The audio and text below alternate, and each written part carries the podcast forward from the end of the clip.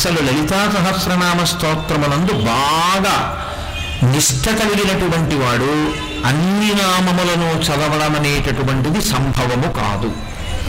ఎందుకు అన్నది నేను ఎక్కడో అక్కడ నా ప్రసంగంలో చూపించే ప్రయత్నం చేస్తాను. ముందు నేను ఏ ప్రశ్నతో మొదలుపెట్టానో ఆ ప్రశ్నకి జవాబుని ప్రతిపాదించే ప్రయత్నం చేస్తాను.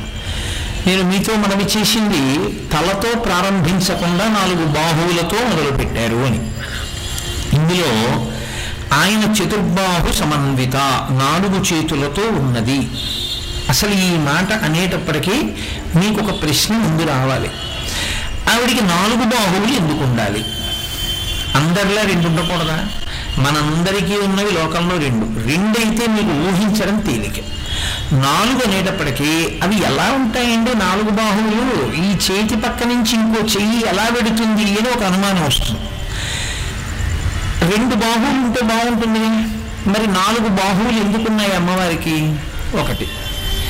చతుర్బాహు సమన్విత అయిన తల్లికి ఆ నాలుగు చేతుల్లో ఏ ఉన్నాయో చెప్పేటప్పుడు ముందు ధనస్సు మానవులు చెప్పలేదు. రాగస్వరూప పాషాఢ్య క్రోధాకారాంకుశోజ్వల చెప్పారు. రాగము అంటే కోరిక కామము అనబడేటటువంటి ఒక పాశమును ఒక త్రాటిని పట్టుకుని ఉంటుంది. రెండవ చేత్తో క్రోధాకారాంకుశోజ్వల క్రోధము అనబడేటటువంటి అంకుశాన్ని పట్టుకుని ఉంటుంది. ఉత్తుజ్వల ప్రకాశిస్తూ ఉంటుంది. కింది రెండు చేతుల్లో మనోరూపేక్షు కోదండ మనోరూపమైనటువంటి కోదండాన్ని పట్టుకుంటుంది. మనోరూపేక్షు కోదండ పంచతన్మాత్ర సాయక ఐదు పూల బాణములను పట్టుకుంటుంది పంచతన్మాత్రలను పట్టుకుంటుంది.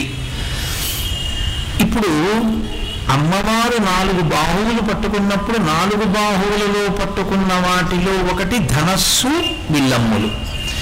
ఇలా ఎప్పుడైనా ఒక దేవతా స్వరూపం ధనస్సుని విల్లమ్ముల్ని పట్టుకుని నిలబడితే ఆ స్వరూపాన్ని ఏమంటారంటే నాయికా స్వరూపము అని పిలుస్తారు. అలా కాకపోతే పురుష స్వరూపం అయితే నాయకా స్వరూపము అని పిలుస్తారు. రామచంద్రమూర్తి ధనస్సు బాణములను పట్టుకుని ఉంటాడు ఎప్పుడు. దేవతా స్వరూపం అలా పట్టుకుని ఉంటే అమిత్రాణాం భయకరో మిత్రాణాం భయంకర ఎవరు శత్రువులై ఉంటారో ఆ శత్రువులను పరిమార్చడానికి ఎవరు తనని పట్టుకుని ఉంటారో ఎవరు నిరంతరము తనని ప్రార్థన చేస్తూ ఉంటారో అటువంటి వారిని రక్షించుటకు. రెండు ప్రయోజనాలతో ఉంటాయి ఆ ఆయుధాలు. ఇప్పుడు నాలుగు చేతులలో నాలుగు ఆయుధములు పట్టుకుని నిలబడినటువంటి తల్లి నాకుండగా ఏమి బెంగ అని ఎవడనుకుంటాడో వాడికి ఇంకా ప్రత్యేకమైనటువంటి అభయముద్ర వరదముద్ర అమ్మవారు పట్టక్కర్లేదు. ఆ తల్లి నాకుంది నాకేమి బెంగ? నా తల్లి కోదండం పట్టుకుని బాణాలు పట్టుకుని ఉంది నా తల్లి అంకుశం పట్టుకుని ఉంది ఐదు పుష్పబాణములను పట్టుకుని ఉంది నాకేమీ బెంగలేదు. అని ఎవడనుకుంటాడో వాడి జీవితం చక్కగా ధార్మిక మార్గంలో నడవడానికి అవకాశం కలుగుతుంది. ఇప్పుడు అందులో మీరు చూడండి నేను మీతో మనవి చేశాను. ముందు ఎర్రకాంతి చెప్పి నాలుగు బాహువులు చెప్పారు అన్నాను ఏమా ఎర్రకాంతి? మొట్టమొదట్లో చెప్పింది ఉద్యద్భాను సహస్రాభ. ఉద్యత్ అంటే ఉదయిస్తున్నటువంటి సూర్యుడు. ఉదయిస్తున్నటువంటి సూర్యుడికి సూర్య సమయమునందు కానీ సూర్యోదయ సమయమునందు కానీ అలాగే సూర్యాస్తమయ సమయమునందు కానీ ఆకాశం చాలా చిక్కటి ఎర్రతనాన్ని పొందుతుంది. ఆ ఎరుపు ఎంతసేపు ఉంటుందో తెలుసా అండి? చాలా తక్కువసేపు ఉంటుంది. అరుణోదయము అంటారు. మీరు ఎప్పుడైనా సముద్రం ఉన్నటువంటి పట్టణాల్లో చూస్తే ఎర్రటి కుంకం బొట్టు ఒక దాన్ని తీసుకొచ్చి పెడితే ఎలా ఉంటుందో కొద్ది క్షణములు మాత్రమే కనపడుతుంది ఆ కుంకం బొట్టు. అది ఎలా కనపడుతుంది అంటే మీకు ఎర్రటి కాంతి ఒకటి రావడం మొదలెడుతుంది. ఏదో మంట మండుతున్నట్టు ఉంటుంది తూర్పు దిక్కున ముందు.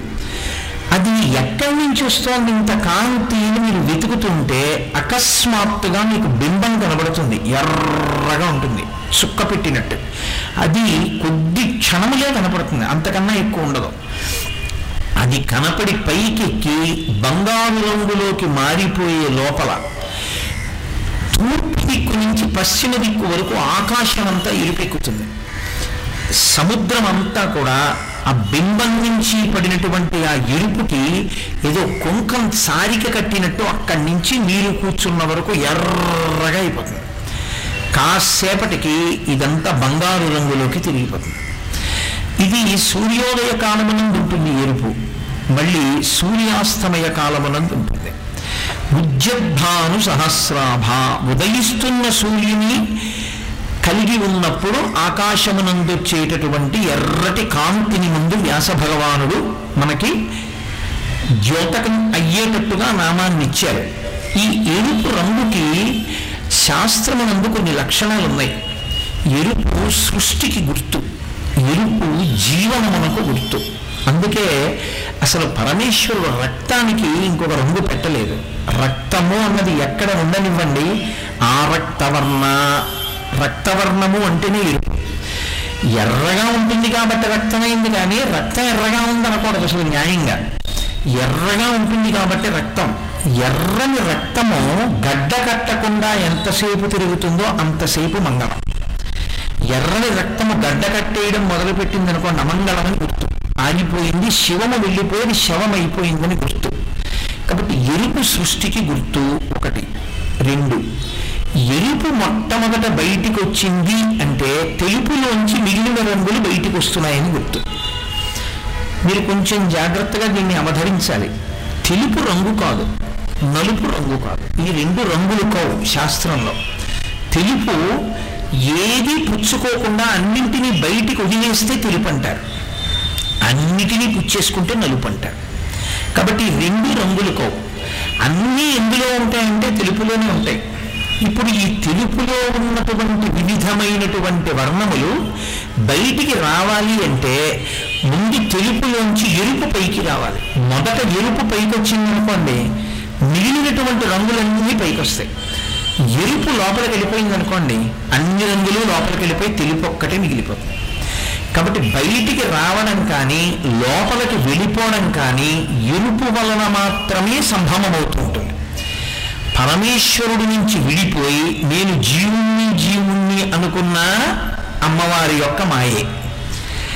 కాదు సాధన చేసి చేసి చేసి చేసి నేనే ఈశ్వరుడు లోపల ఉన్న ఈశ్వరుడు నేను ఇది నేను కాదు అని అనుభవంలోకి వచ్చి ఆ ఎరుపు వలన తెలుపులోకి కలిసిపోయిన అమ్మవారి అనుగ్రహం. ఆవిడ అనుగ్రహం లేనిదే మాయ విడదు. అందుకే మహామాయా విశ్వం భ్రమయసి పరబ్రహ్మ మహిషి. ఆవిడ అక్కడే అలాగే కూర్చుని ఎవరిని ఉద్ధరించాలనుకుంటుందో వాళ్ళకి యథార్థమైన రూపంతో కనపడుతుంది. ఆవిడ ఎవరు ఎవరు భక్తితో లేరో వాళ్ళని తిప్పి తిప్పి తిప్పి తిప్పి తిప్పి పాడు చే చెయ్యాలనుకుంటే భక్తి లేదు కాబట్టి. లేకపోతే ఆవిడికి పాడు చేయవలసిన అవసరం ఏముంది? ఆవిడ యథార్థ స్వరూపము ద్యోతకము కాదు. సుందరకాండలో సీతమ్మ తల్లి చెట్టు కింద కూర్చుంది. చెట్టు మీద హనుమ కూర్చున్నారు ఎదురుగుండా రావణాసురుడు నించున్నాడు. పైన కూర్చున్నాయనంటారు తాం నీలవేష్టి నీలవేణీం బింబోష్ఠీం సుమధ్యాం సువ్యవస్థితాం సీతాం పద్మపలాసాక్షీం మన్మధస్య రతిర్యథ. అమ్మాయి ఎటువంటి తల్లివమ్మా నువ్వు? జగన్మాతవమ్మ అని పైరున్నాయని కీర్తన చేస్తున్నాడు.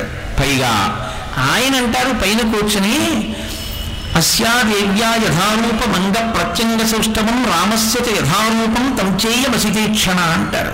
నాకు ఈ సీతమ్మలో రాముడు కనపడుతున్నాడు అంటారు ఎదురుగుండా నించున్న రావణుడు అంటాడు నేను రాముడి నుంచి వేరు చేసి నేను ఎత్తుకొచ్చాను. నిన్ను నేను అనుభవిస్తాను. నేను అనుభవించగలిగిన వాడివి. నువ్వు నా చేత అనుభవింపబడవలసిన దానివి.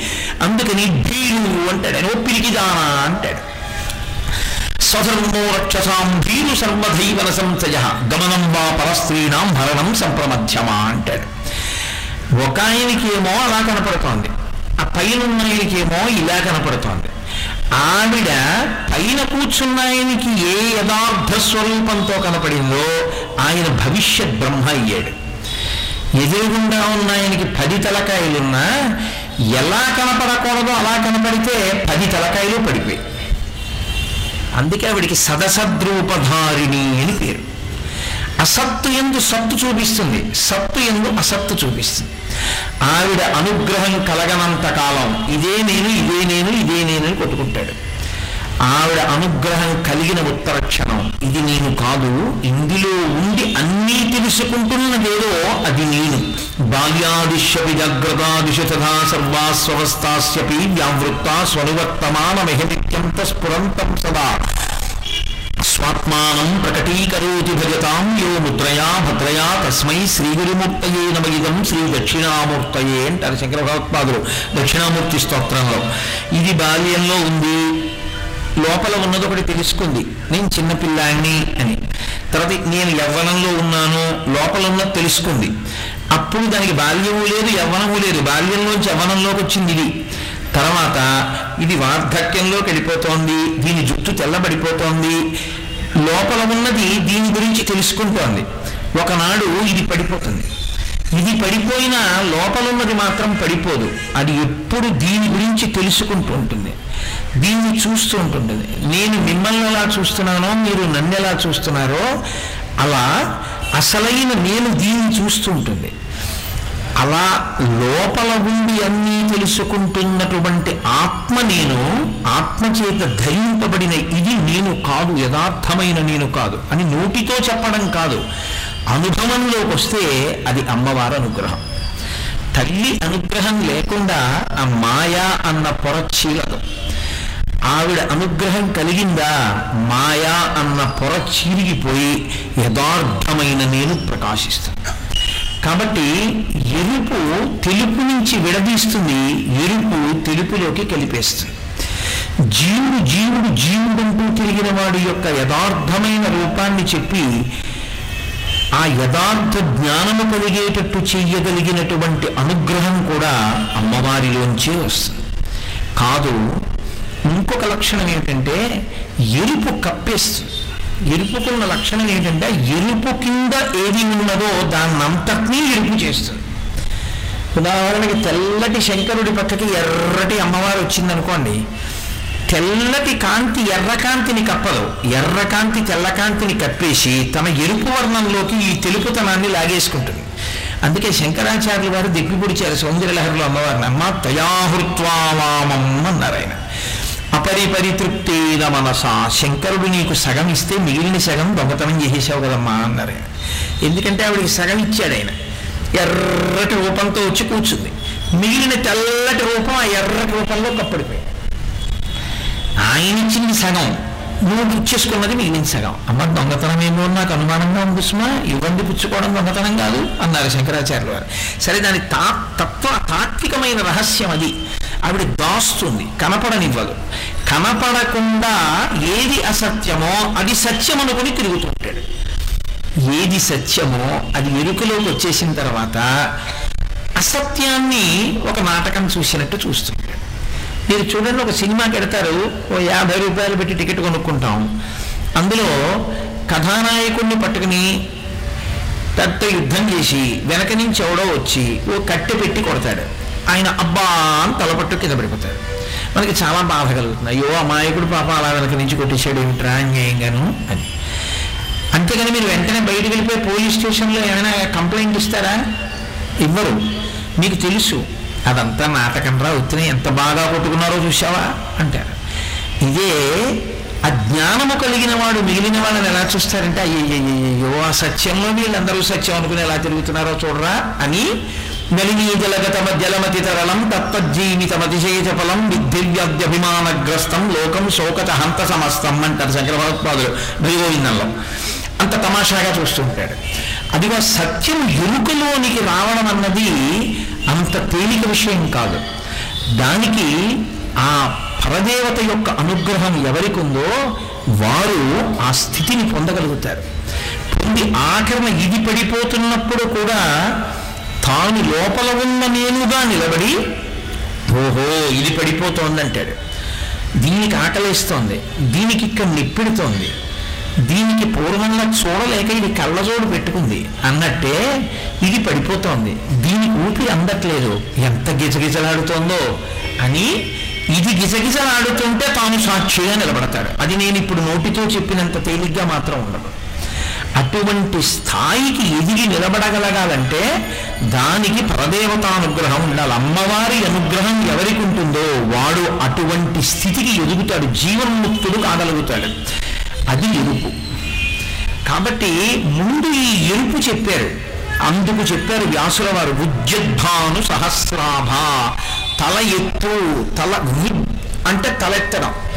నీవు కూడా ఇది తెలుసుకోవాలన్న ఉత్కంఠని పొందు. అసలు ఏమిటిది? ఎందుకు ఇచ్చారు వ్యాసుల వారు? తెలుసుకోవాలన్న జిజ్ఞాస నీకు ఏర్పడితే కొన్ని కోట్ల జన్మల తర్వాత నువ్వు ఆ సత్యాన్ని వింటే అది పూని కదా? తర్వాత మారుతుంది. అదే అదృష్టం. కొన్ని కోట్ల కోట్ల మంది వినలేనిది పొందలేనిది పొందడం ప్రారంభమైంది అని గుర్తు. కాబట్టి ఉజ్జద్భాను సహస్రాభ చతుర్బాహు సమన్విత. ఇప్పుడు ఆ తల్లి నాలుగు బాహువులతో ఉన్నది. ఎందుకు చెప్పలేదు? తల మీకు నేను చిట్ట చివరిలో మనవి చేస్తాను. ఒక చేతిలో రాగస్వరూప పాశాఢ్య. అమ్మవారు ఒక చేతిలో రాగము అనబడేటటువంటి పాశమును పట్టుకుంది. పాశము అన్న మాట ఎక్కడ వాడినా ఒక్కటే గుర్తు.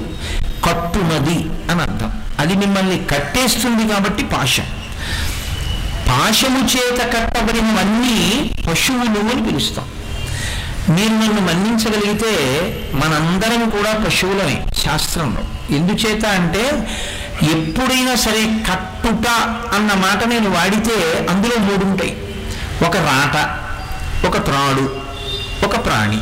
మూడు ఉంటేనే కదండి కట్టుట అన్నది. లేకపోతే ఎలా కుదురుతుంది? కట్టడానికి ఏమీ లేదనుకోండి తాడు ఓ ఆవు ఉన్నాయి. ఎలా కడతారు?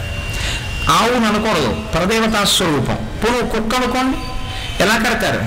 కట్టడం కూరదు ఓ రాట ఉండాలి. కుక్క ఉంది. తాళ్ళు లేదు ఎలా కడతారు? రాట తాడు ఉన్నాయి. కుక్క లేదు. కట్టడానికి ఏముంది? మూడు ఉంటేనే పాశం. కుక్క ఉండాలి. ఒక రాట ఉండాలి. ఒక తాడు ఉండాలి. అలాగే మనకి కూడా మూడు ఉంటాయి. ఒకటి రాట. దాని పేరు జన్మ పునరపి జననం పునరపి మరణం పునరపి జననీ జఠరే శయనం ఇహ సంసారే బహుదుస్తారే కృపయాపారే పాహిమురారే భాగవతంలో పోతనగారు అయితే చాలా చమత్కారంగా చెప్తారు. ఈ శరీరాన్ని విడిచిపెట్టి ఇంకో శరీరంలోకి జీవుడు ప్రవేశించడం ఎలా ఉంటుందంటే ఒక ఆకు మీద పాకుతున్న గొంగలి పురుగు చిట్ట చివర వరకు వెళ్ళిపోయిన తర్వాత దగ్గరగా వేలాడుతున్నటువంటి ఇంకొక ఆకు మీదకి ఎక్కాలనుకున్నప్పుడు అక్కడ దాకా వెళ్ళి దాని ముందు భాగాన్ని గమ్మత్తుగా ఇలా పైకెత్తి గాలికి అవతలాకు దగ్గరికి రాగానే దాన్ని ఇలా పట్టుకుని దానికి వేలాడుతూ మెల్లిగా మిగిలిన శరీరాన్ని ఇలా ఇలా కదుపుతూ అవతలాకు మీదకి వెళ్ళిపోతుంది. అలా ఈ శరీరాన్ని విడిచిపెడుతూ జీవుడు ఇంకొక శరీరంలోకి ప్రవేశించేస్తాడు. భగవద్గీతలో గీతాచార్యుడు అదే అంటాడు. ఈ చచ్చిపోయిన వాడికి మళ్ళీ పుట్టడమో తప్పదు పుట్టిన వాడికి చచ్చిపోవడమో తప్పదు. ఈ రెండు ఎప్పుడు నిరంతర భ్రమణం కింద అలా నడుస్తూనే ఉంటాయి. రవీంద్రనాథ్ ఠాగూర్ అయితే ఇంకా గమ్మత్తైన మాట వాడారు ఆయన. తల్లి స్తన్యమును తాగుతున్నటువంటి పిల్లవాడు ఈ స్థన్యమునందు పాలైపోయాయి అనుకున్న అమ్మ ఆ పిల్లవాణ్ణి ఈ తొడ నుంచి ఈ తొడ మీదకి తిప్పుకోవడానికి మధ్యలో ఎంతసేపు పడుతుందో అలా ఉంటుంది. ఈ శరీరాన్ని విడిచిపెట్టి ఇంకో శరీరాన్ని పుచ్చుకోవడం అనేటటువంటిది.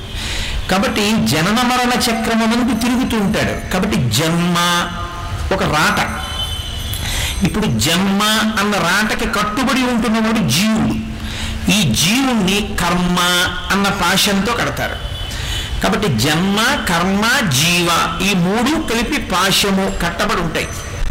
కర్మలు జన్మలు జీవుడు మళ్ళీ సంచితం ప్రారంధం ఆగామి తిరుగుతూ ఉండడం. ఇదే పశుత్వము అని పిలుస్తారు. కాబట్టి కట్టేది ఏదైనా పాశమే. అమ్మవారి చేతిలో ఉన్న పాశం పేరు రాగస్వరూప పాషాఢ్య రాగము అనబడే పాశాన్ని ఆవిడ పట్టుకుంది. ఆవిడ చేతిలో ఉన్న పాశం అలా ఉంచండి మనందరం కూడా పాశముల చేత కట్టబడతాం. ఆశాపాశము ఆశ పట్టుకుంటుంది. మృత్యుపాశము మృత్యువు పట్టుకుంటుంది. కర్మపాశము కర్మ పట్టుకుంటుంది. ఇవి పాశములు కడతాయి. అమ్మవారి చేతిలో ఉన్న పాశం పేరు రాగము. ఏ రాగము? అక్కడ వచ్చింది. తెలుసుకోవలసిన విషయం అంతా అందుకే నేను మీతో మనవి చేసింది లలితా సహస్రం బాగా వచ్చిన వాళ్ళు లలితా సహస్రం పూర్తిగా చదవలేరు అని. ఆ మైమరకు ఆనందం కలిగితే చదువుతూ చదువుతూ అది దర్శనం కాగానే లోపల రాగస్వరూప పాషాఢ్య రాగస్వరూప పాషాఢ్య రాగస్వరూప పాషాఢ్య అంటూ ఉండిపోతాడు. ఆ ఆనందంలో అమ్మా నీ చేతి పాశం నా మీద ఎప్పుడు పడుతుందమ్మా అని. అది మనం అనుకుంటాం ఆయన మరిచిపోయిన అదే చెప్పుకుంటున్నాడు అనుకుని క్రోధాకార అంకుశోజ్వల అని మనం అంటాం. రాని వాళ్ళ మనం వచ్చినవాడు ఆయన. నిజంగా అందుకే లలితా సహస్రం ఎవరు బాగా అధ్యయనం చేశారని గుర్తంటే ఎవరు అన్ని నామములను గడగడ చదవలేరో వాళ్ళకి లలితా సహస్రం బాగా వచ్చిందని గుర్తు. కాబట్టి ఇప్పుడు ఆవిడ చేతిలో ఉన్న పాశం ఏం చేస్తుంది? అంటే భగవంతుని ఎందు రాగమును కల్పిస్తుంది. మామూలు రాగము పొందడానికి మీరు ఎక్కడ ఏం కొత్తగా వెళ్ళి ఎక్కడో అధ్యయనం పొందడం శిక్షణా శిబిరాల్లో మీరు ప్రత్యేకంగా ఏదో దానికి ఫీజు కట్టి నేర్చుకోవడం ఏం అక్కర్లేదు. ఇది నాదండి. అనడానికి ఎవరైనా నేర్పుతారేంటి? ఎవ్వరూ ఏమీ నేర్పరు. అదే వచ్చేస్తుంది అంతే నేను అన్నది ఒకటి ఉందనుకోండి నాదులు చాలా ఉంటాయి. మీరు అదే గుర్తుపెట్టుకోవాలి. మధుకైట బలు అన్న రాక్షసులకు అర్థం ఏమిటో తెలుసా అండి? ఒక్క మధు ఒక్క మధుబిందు ఒక తేనె చుక్క ఉందనుకోండి దాని చుట్టూ ఉంటాయి చీమలు. ఒక్క నేను ఉందనుకోండి ఎన్ని నాదులు ఉంటాయో. నేను మీ మీద ఎందుకు అనాలి? మీరు జ్ఞానులు. నేనే చూడండి నేను నా భార్య నా కొడుకు నా కూతురు. నా ఉద్యోగం నా ఎన్ఎస్సి సర్టిఫికెట్లు నా ఎల్ఐసి పాలసీ నా క్వాలిఫికేషన్ సర్టిఫికెట్లు నా లాల్చి నా పంచ నా ఉత్తరీయం నా కళ్ళజోడు ఇన్ని నాదులు. ఇవన్నీ ఒక్క నేనుకి. ఒక్క నేనుకొచ్చిన ఇన్ని నాదులు ఒక్క తేనె బిందువు చుట్టూ పట్టిన చీమలు. ఇవన్నీ ఏం చేస్తాయంటే ఆ తేనె తినేస్తాయి. ఆఖరికి మిగిలేదు ఏమిటి అంటే ఏమీ ఉండదు. ఆ నాది నాదని వీడు అన్నాడే ఇవి ఏం చేస్తాయంటే ఈ నేను పోగానే ఇంకో తేనె చుక్క చుట్టూ తేరుతాయి.